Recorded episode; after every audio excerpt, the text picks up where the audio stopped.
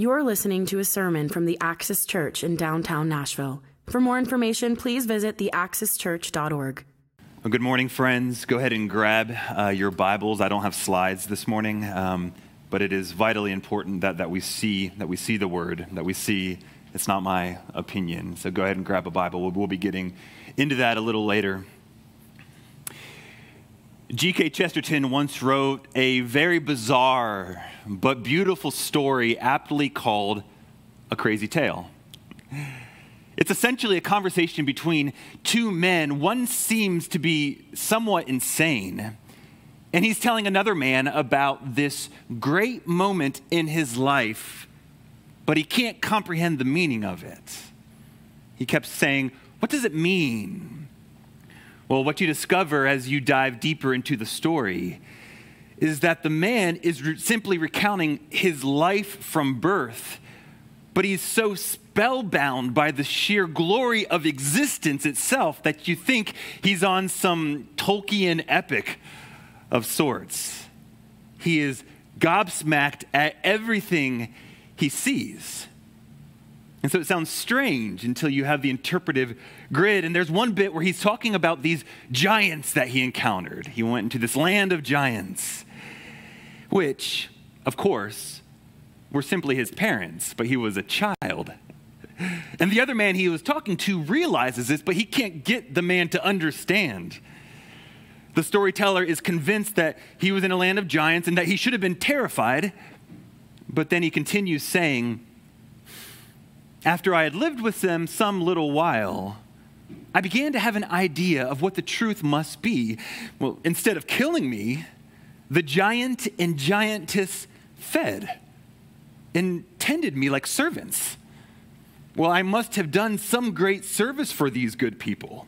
What it was I had by a quaint irony, myself forgotten but I love to see it shining with inscrutable affection in the woman's eyes, like the secret of the stars. There are few things more beautiful than gratitude. This man had supposed he had done something fantastic for these giants because they were so good to him. But what it really was was a parent's affection for their child. I remember that last line stopping me in my tracks when I first read the story several years back. There are few things more beautiful than gratitude. And of course, Chesterton is right. Gratitude is the overflow of someone who is awakened to the sheer wonder of life itself, being made in the image of God, being surrounded by image bearers of God. Every person you encounter was created by the God who created the sun in his image. It's amazing. The awakened, grateful soul knows that there are infinite reasons every day to say thank you to God if as our Lord says, we have eyes to see or ears that can hear. This is one of the joys of children. They are so much quicker to glory in things with total abandon. I think of my youngest daughter and the first time she encountered the ocean this year. She's two years old and she starts sprinting towards the water with her, her eyes on fire, just gesturing wildly, which is exactly the way adults should run towards the ocean, of course. She's exactly right. And we even have more reason to do so because we understand the hidden inner workings of the ocean, don't we? That the reason tides exist is because the moon, with some invisible tether, is pulling them. We call it gravity and act like that has solved the grand mystery. And then the tides aerate the ocean and distribute nutrients Oh, by the way, which is absolutely essential for life to exist. Wow. And we don't see it. Again, I say it should be us pointing wildly with fire in our eyes every time. But somehow age tempers our wonder, age dulls our gratitude. But what if it didn't? Andrew Peterson is a Christian songwriter who writes things beautifully. And his song, Don't You Want to Thank Someone, is his attempt to wake us up to these things. The whole song's worth checking out, but this is just one of the verses. He writes, Don't you ever wonder why, in spite of all that's wrong here, there's still so much that goes so right, and the beauty abounds? Because sometimes when you walk outside, the air is full of song here, and the thunder rolls and the baby sighs. And when you see the spring has come and that warms you like a mother's kiss, well, don't you want to thank someone? Don't you want to thank someone for this? Chesterton wrote somewhere else The worst day for the atheist is the day he feels truly thankful, but has no one to thank. But of course, like all truth, Andrew Peterson is simply thinking God's thoughts after him because Paul said 2,000 years ago exactly the same thing to the Thessalonians in his first letter to them. This is from chapter 5. He says, Rejoice always, pray without ceasing, give thanks in all circumstances for this is the will of God in Christ Jesus for you. Did you catch that, Christian?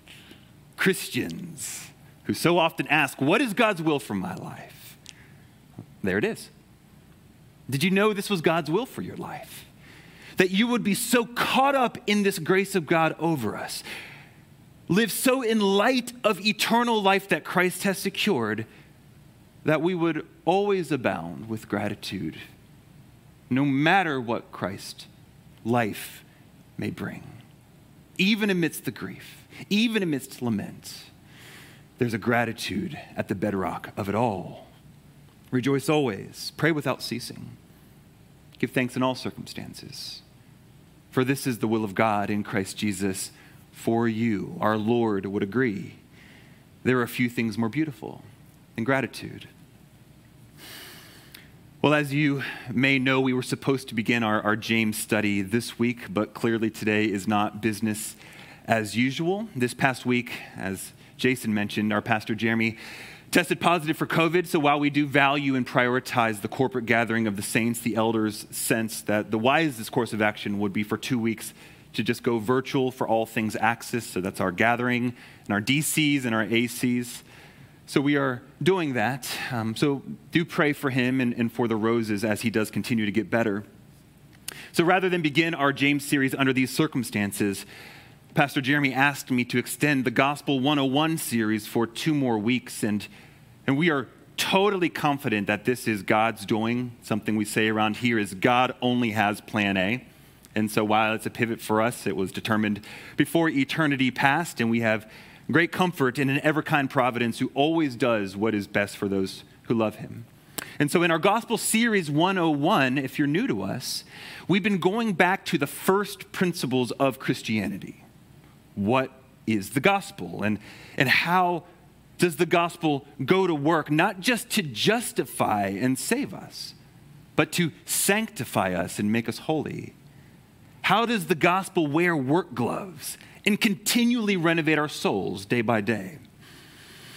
And last week, our topic was gospel motivated living, and we dialed specifically in on the topic of forgiveness. The gospel saves us through the forgiveness of God, through the atoning work of Jesus Christ on the cross. And then the gospel beckons us to live lives of forgiveness as we forgive as we've been forgiven. And we did much needed work thinking through the practicalities of that. All of the 101 services are online now, so I, I highly refer you to them and recommend you listening to last week's if you haven't yet. Well, over the next two weeks, we're going to continue on thinking through gospel motivated living, and this will be our focus the gospel and a life marked by gratitude. That is, because the gospel is true, we can rejoice always and give thanks in all circumstance. But how does this work specifically? That's, that's what we're going to be looking at for the next two weeks. So let us pray again before we move forward here. Our gracious Heavenly Father, we thank you um, that, that you are sovereign, and underneath it all are everlasting arms. And I pray, Lord, I, I stand in agreement with Jason's prayer and ask that you would be pleased to pour out gladdening grace in our midst. That would we, we would be a people after these two weeks who more and more can rejoice always. Pray without ceasing and give thanks in all circumstances. So only you can bear this fruit and grow this fruit. And so we look to you now to mature us as a church. In Christ's name we pray. Amen. Every creature owes gratitude to their creator. This is an essential part of creatureliness. The humble acknowledgement that one's entire existence is owing to the activity of another. Nothing exists that did not first exist in the mind of the Creator. So God is worthy of our gratitude first, simply as our Creator. Paul says in Romans 11 36, For of him and through him and unto him are all things. To him be the glory forever. Amen. Psalm 148 displays the appropriate response of the created order so beautifully, and I'll, I'll read it now in its entirety. This is Psalm 148. The psalmist writes Praise the Lord. Praise the Lord from the heavens. Praise him in the heights. Praise him, all his angels. Praise him, all his hosts. Praise him, sun and moon. Praise him, all you shining stars. Praise him, you highest heavens, and you waters above the heavens. Let them praise the name of the Lord. For he commanded, and they were created. And he established them forever and ever. He gave a decree, and it shall not pass away. Praise the Lord from the earth. You great sea creatures and all deeps, fire and hail, snow and mist, stormy wind fulfilling his word, mountains and all hills, fruit trees and all cedars, beasts and all livestock, creeping things and flying birds, kings of the earth and all peoples, princes and all rulers of the earth, young men and maidens together, old men and children, let them praise the name of the Lord. For his name alone is exalted his majesty is above earth and heaven, and he has raised up a horn for his people, that is salvation. Praise for all his saints, for the people of Israel who are near to him. Praise the Lord. If you remember the movie Fantasia, I can picture David putting on that weird wizard hat and having a wand and just starting this created order fantasia of, okay, now you praise the Lord and you praise the Lord till everything is praising the Lord. This is right. This is appropriate. Our Creator God is worthy of all of our praise. So at this point, a good and natural question might be then so, if a healthy soul has a natural impulse towards gratitude, why do we need to be encouraged to praise? Why must, me, why must we be commanded to live a life of gratitude? And the answer to this question is both simple and it's devastating. The answer is sin. Sin has corrupted human nature in such a way that we don't now naturally honor God or give thanks to Him. Sin has taken the pure and healthy impulse to exult in our Creator and has put it on a boomerang so that it now naturally comes back to us, where we want to glory in ourselves and we want to use the Creator's gifts for our own glory without reference to him. And this has its origins, of course, in Eden, when the lying serpent told us that God was withholding, and we believed. Whenever someone falls from a significant height, the first question we ask by instinct is Is anything broken? And so we should ask about the fall of humanity. What was broken? Well, in Romans 1, the Apostle Paul pulls back the curtain of the human heart and reveals the damage that the fall exacted on us. Be in Romans 1, beginning in verse 18 now, where we see this play out. What was, what was broken? This is the word of the Lord. For the wrath of God, hmm. For the wrath of God is revealed from heaven against all ungodliness and unrighteousness of men who by their unrighteousness suppress the truth now. The truth of God as holy creator, the truth of man as fallen creature in need of redemption. This is now suppressed. For what can be known about God is plain to them, because God has shown it to them. For his invisible attributes, namely his eternal power and divine nature, have been clearly perceived ever since the creation of the world in the things that have been made. So they are without excuse. For although they knew God, they did not honor him as God or, and here it is, or give thanks to him. But they became futile in their thinking, and their foolish hearts were darkened. Claiming to be wise, they became fools. This is part of what broke when we fell. Our natural impulse to honor and thank our Creator. This is impacted and infected every human that has ever existed since Adam and Eve.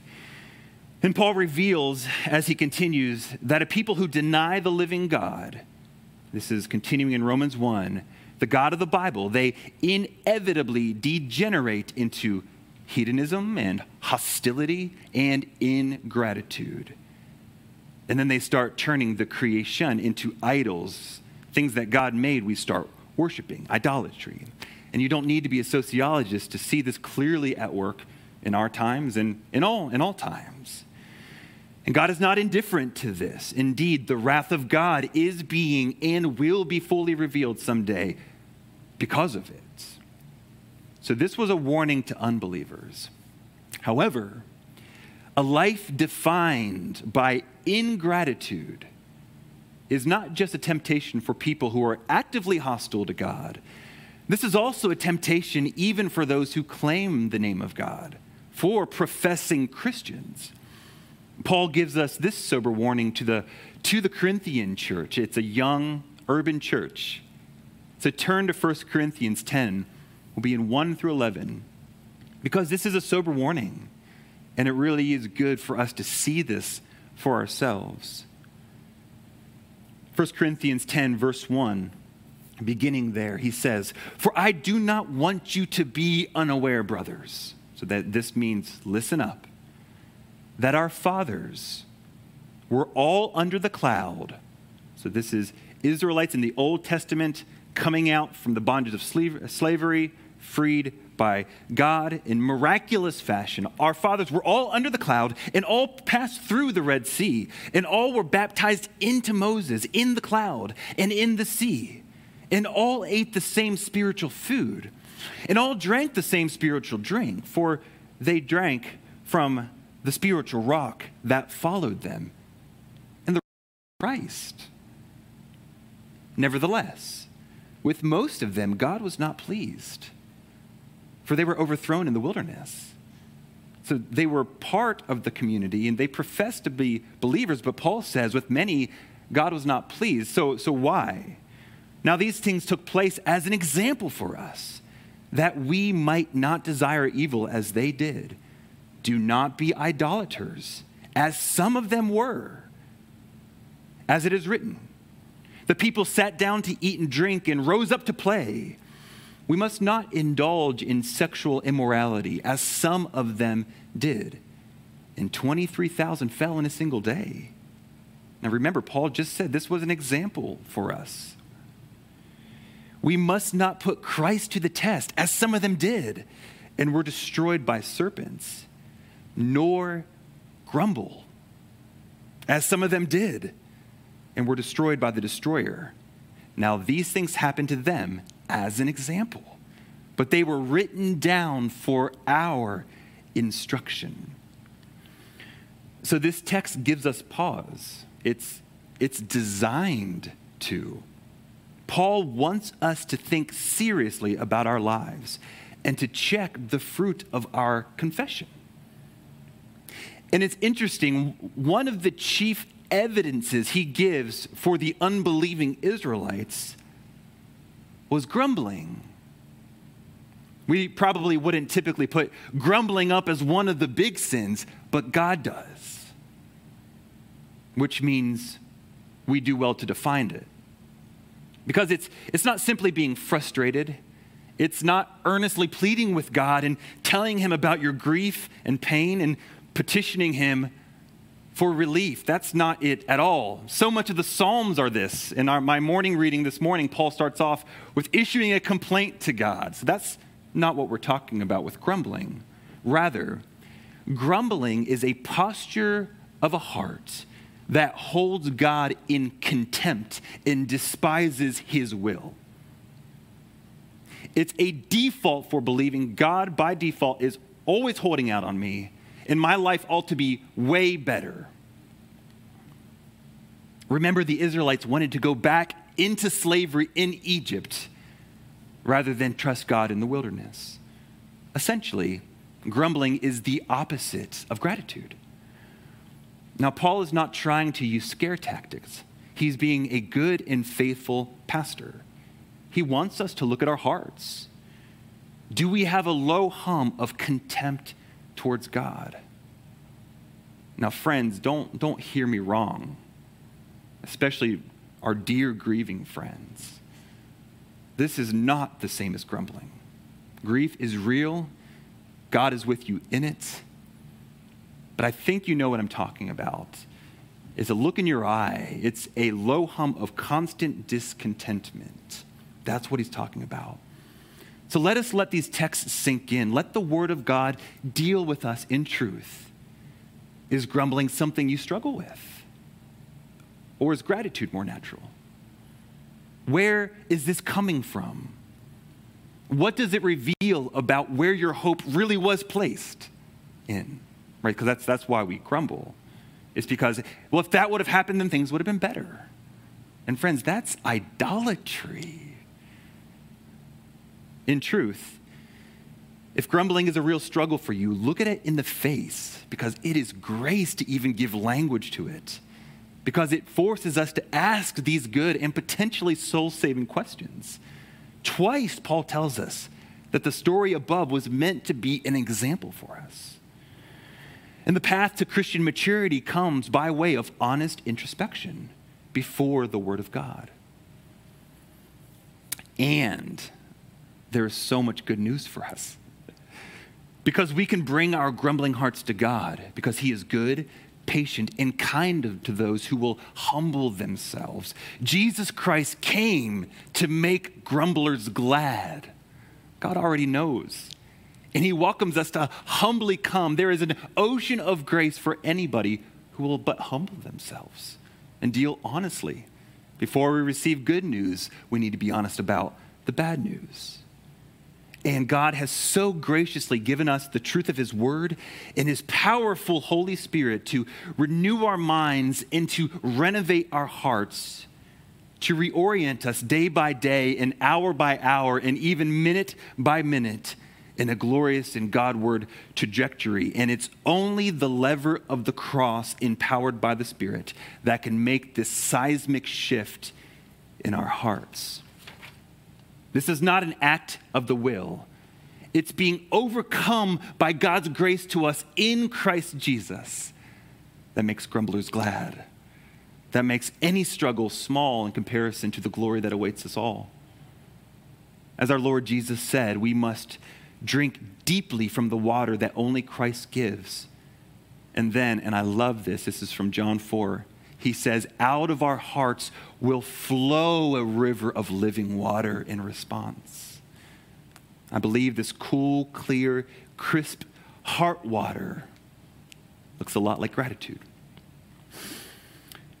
Well, for the rest of our time, so this will be both today and next week, we're going to be looking at Paul's letter to the Philippians as a case study on, on how the gospel, the forgiveness and eternal life given in Christ and through Christ, equips us to live a life marked by gratitude, no matter what we are going through. So that's where we're headed. And wouldn't you like that, friends? to not have your inner world tossed constantly to and fro. There is so much emotional volatility everywhere. Wouldn't you like to have a gratitude established like granite that nothing this world brings can really sway? A peace that passes understanding that makes no sense to anybody on the outside because it's not coming from the outside. It's a work of God Almighty on the inside. God wants that for us. The Lord desires this for us. And I really do believe that God is in the midst of a maturing work in the Axis Church in this area. Because every twist and turn in 2020, every challenge, every uncertainty has been a sovereign decree of God with a purpose. And one of the purposes, I believe, has been to show the American church how tethered our peace has been to comfort and security. That's one of the purposes behind 2020. Our hope can be placed in things that can vanish like this. And this is a perilous place to be it's like a building contractor who uses cardboard for studs and then puts the wall over it. And it seems okay for a minute until it shakes. Sometimes God does a great shaking so that what is unshakable will be, or rather, so that what is shakable will be exposed and can be replaced with the granite of the gospel. He is calling us to a deeper and an abiding and a peace giving maturity. And I've been seeing this happen, and I am so excited about it. So let's turn now to Philippians for help. So you can open up to Philippians. We'll get to the text in just a minute. And Philippians really is a help because in it we encounter a man whose life is marked by an unconquerable joy and peace amidst incredibly hard circumstances. And it came from knowing Christ and the power of his resurrection. That's what he says in Philippians 3:10. So some quick backstory on the book of Philippians. Philippi was located in what today is modern Greece. And the Philippian church was planted by the Apostle Paul. You can read about it in Acts 16. It's a fascinating story. And it actually was the first church ever planted in Europe. And Philippi was a Roman colony, which means if you profess Jesus as Lord and not Caesar as Lord, you would be under intense persecution. So this is part of their reality. And now uh, the context for Paul writing the letter to the Philippians is significant because Paul penned Philippians while sitting in a Roman jail on trial for his life for preaching the gospel. It's vital for us to understand this so that we know that Paul really does understand suffering. He is looking his possible execution in the eye and has a smile on his face. That's his reality. Because it's so often very unhelpful when you're suffering greatly and well intentioned people try to encourage, but you know they have no clue what you're going through. I submit, Paul knows suffering. He is a trusted, Holy Spirit inspired voice. Indeed, in Philippians 2:16, he says to the Philippians that his life is being poured out like a drink offering on the altar of their faith. He was cognizant that his suffering was for their sake. And the occasion for Paul writing to the church is because the Philippians had sent a member, it was a man named Epaphroditus, with a financial gift to Paul to show their support for him while he was in prison.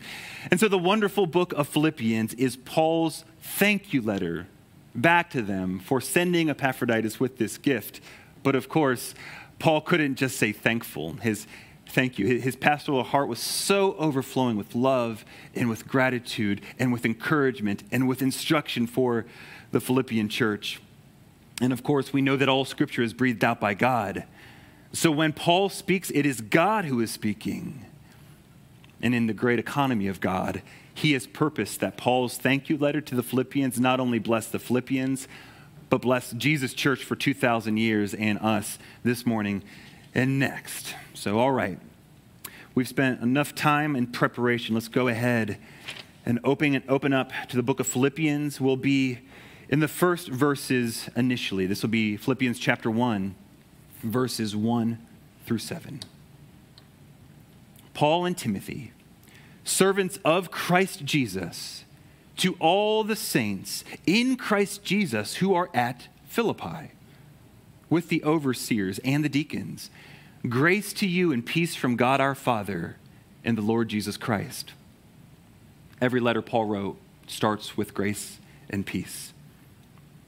Verse 3 I thank my God in all my remembrance of you always in every prayer of mine. For you all make my prayer with joy because of your partnership in the gospel from the first day until now. And I am sure of this, that he who began a good work in you will bring it to completion at the day of Jesus Christ.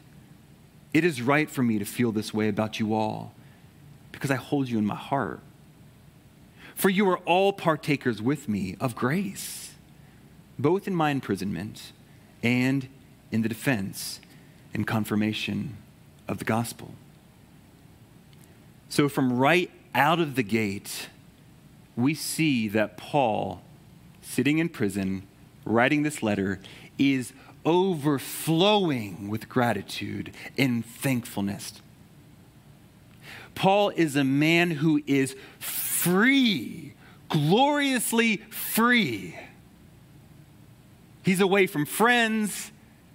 He has no trivial comforts and no bitterness, no envy, nothing but gratitude and thanksgiving to God for the grace that he's received through his friends, the Philippians. It's amazing.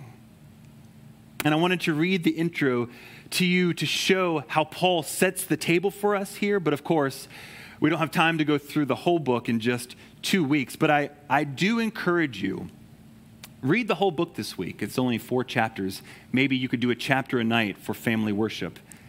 And then when we circle back around next week, you will have a, a greater context. But rather than going through the whole thing verse by verse, in the next two weeks, we're going to take the drone approach. We're going to zoom out and we're going to look at the letter as a whole, and we're going to extract six secrets for a life marked by gratitude. Six secrets for a life marked by gospel grounded, gospel forged gratitude. So we'll get to one today, and then we'll do the rest next week. You might think that I'm clickbaiting you with the word secrets. But that's actually Paul's word. He actually says that in Philippians. I didn't, I didn't make that up, and I'll prove it actually. How do you live a life grounded by a life of gospel grounded gratitude? Well, our first secret and our conclusion today is this Know that if Christ takes you there, he will sustain you there.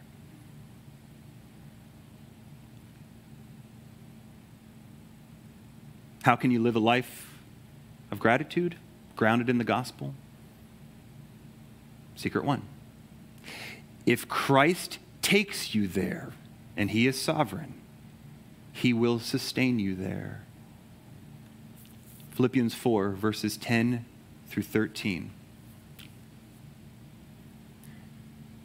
I rejoiced.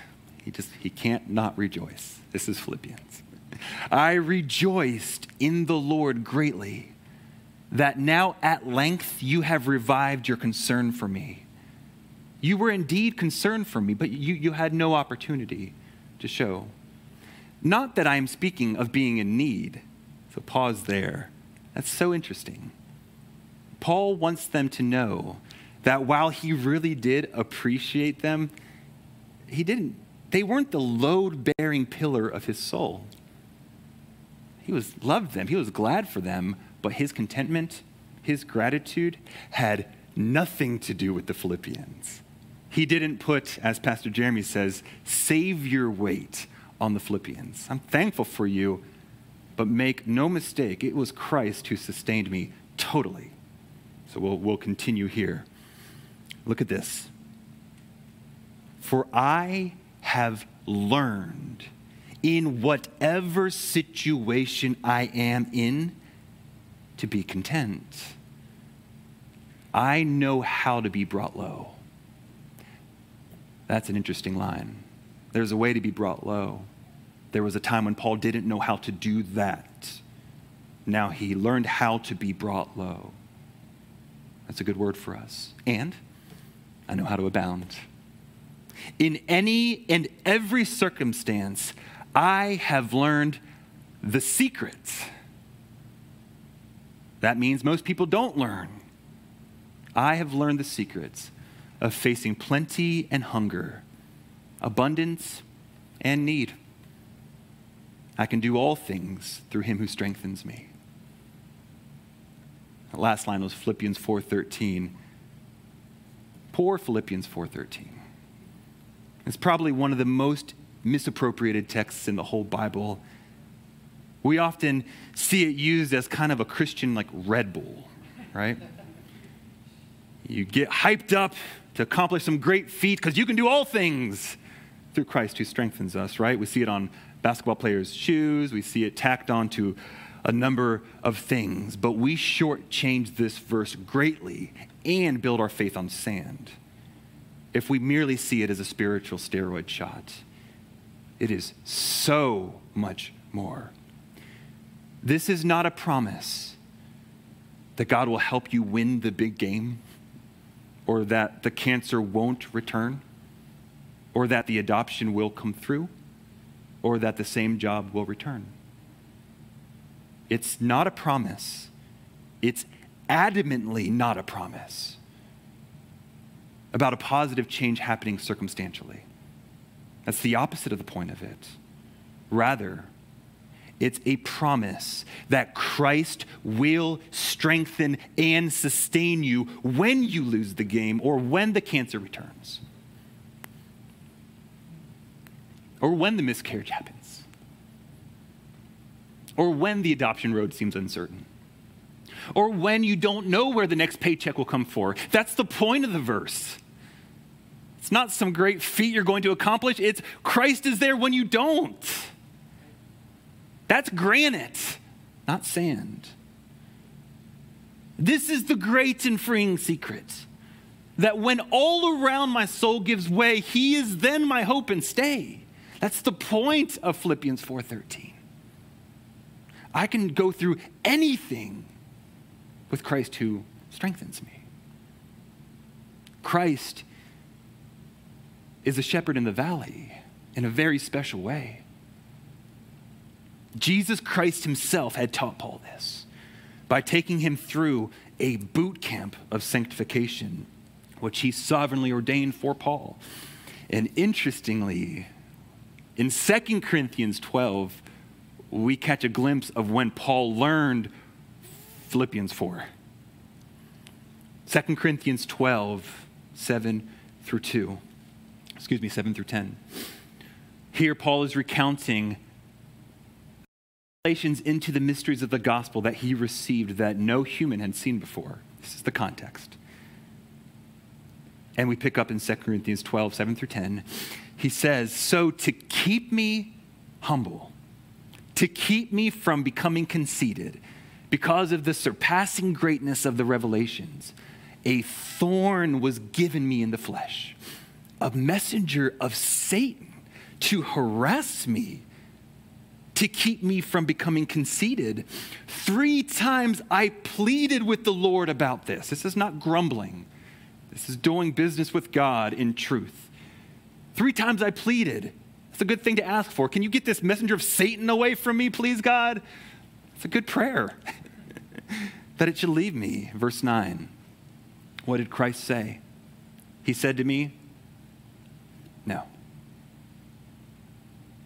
My grace is sufficient for you, for my power is perfected.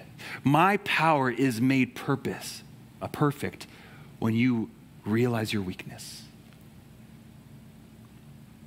Paul says, Fine. Therefore, I will boast all the more gladly of my weaknesses. Only the gospel can make you say that. Do you see that anywhere else? People gladly boasting in their weaknesses, so the power of Christ is made manifest. Only the gospel can do that. For the sake of Christ, then, I'm content with weakness, insults, hardships, persecutions, and calamities. Why? For when I'm weak, then I am strong. Do you believe it's possible to face absolutely anything with a sober gladness? It is if you know the secret. That if Christ takes you there, he will sustain you there. And He won't only sustain you, He will reveal more of His strength. He will flex in a way that you could have never understood had it not been for what you're going through. Notice, Paul pleaded with the Lord three times for it to leave. It is totally right and appropriate to ask God to remove trials from us. Jason taught us 30 minutes ago how to do that. That is good and right. James says, if anybody is sick, let the elders come, pray for healing. Of course, we do that. But if we make our requests known to God, we must humbly entrust ourselves to His wisdom so that if He says no, we know it's for a purpose. This is what we're learning. This is the model that our Lord Jesus Himself gave to us on the night before his passion. He knew the cross was just hours away where he would bear the sin of all the elect. He would ransom his church. And in his flesh, the burden felt unbearable to him. And we pick up in Luke 22 39. And Jesus came out and he went, as was his custom, to the Mount of Olives, and the disciples followed him. And when he came to the place, he said to them, Pray that you may not enter into temptation. And Jesus withdrew from them about a stone's throw away, and he knelt down and prayed, saying, Father, if you are willing, remove this cup from me. Nevertheless, not my will, but yours be done. And then check this out in verse 43. Only Luke gives us this insight. And there appeared to him an angel from heaven, strengthening him. That's amazing to me. I love that. I had never seen that until I was studying for this. It's, this is what Paul experienced. Request for a change of painful circumstance, request denied, submission to the Father's will, strength from heaven provided to endure. Or, three times I pleaded with the Lord about this, that it should leave me. But he said to me, My grace is sufficient for you. My power is made perfect in weakness. Or, I have learned the secret of facing plenty and hunger, abundance and need. I can do all of those things through Christ who sustains me, who strengthens me, who is my shepherd. May it be at the Axis Church. Let us pray. Gracious Heavenly Father, and the only wise God, We come to you today, a community scattered in body but united by your Spirit. Lord, we come humbly asking that as a church, you would be pleased to teach us the secrets. Risen Christ, won't you come now and pour out more of your presence and more of your grace and more of your strength? Father, may we be a people who really know through experience that the brightest diamonds are often found in the valley. Help us, Lord. And Father, you know all the souls represented right now and all the fractures. So may your grace just flow over the Axis Church like a river of life, filling in all the cracks. The Lord is my shepherd, I shall not want. May it be, Lord. In Christ's name, amen. You're listening to a sermon from the Axis Church in downtown Nashville. For more information, please visit theaxischurch.org.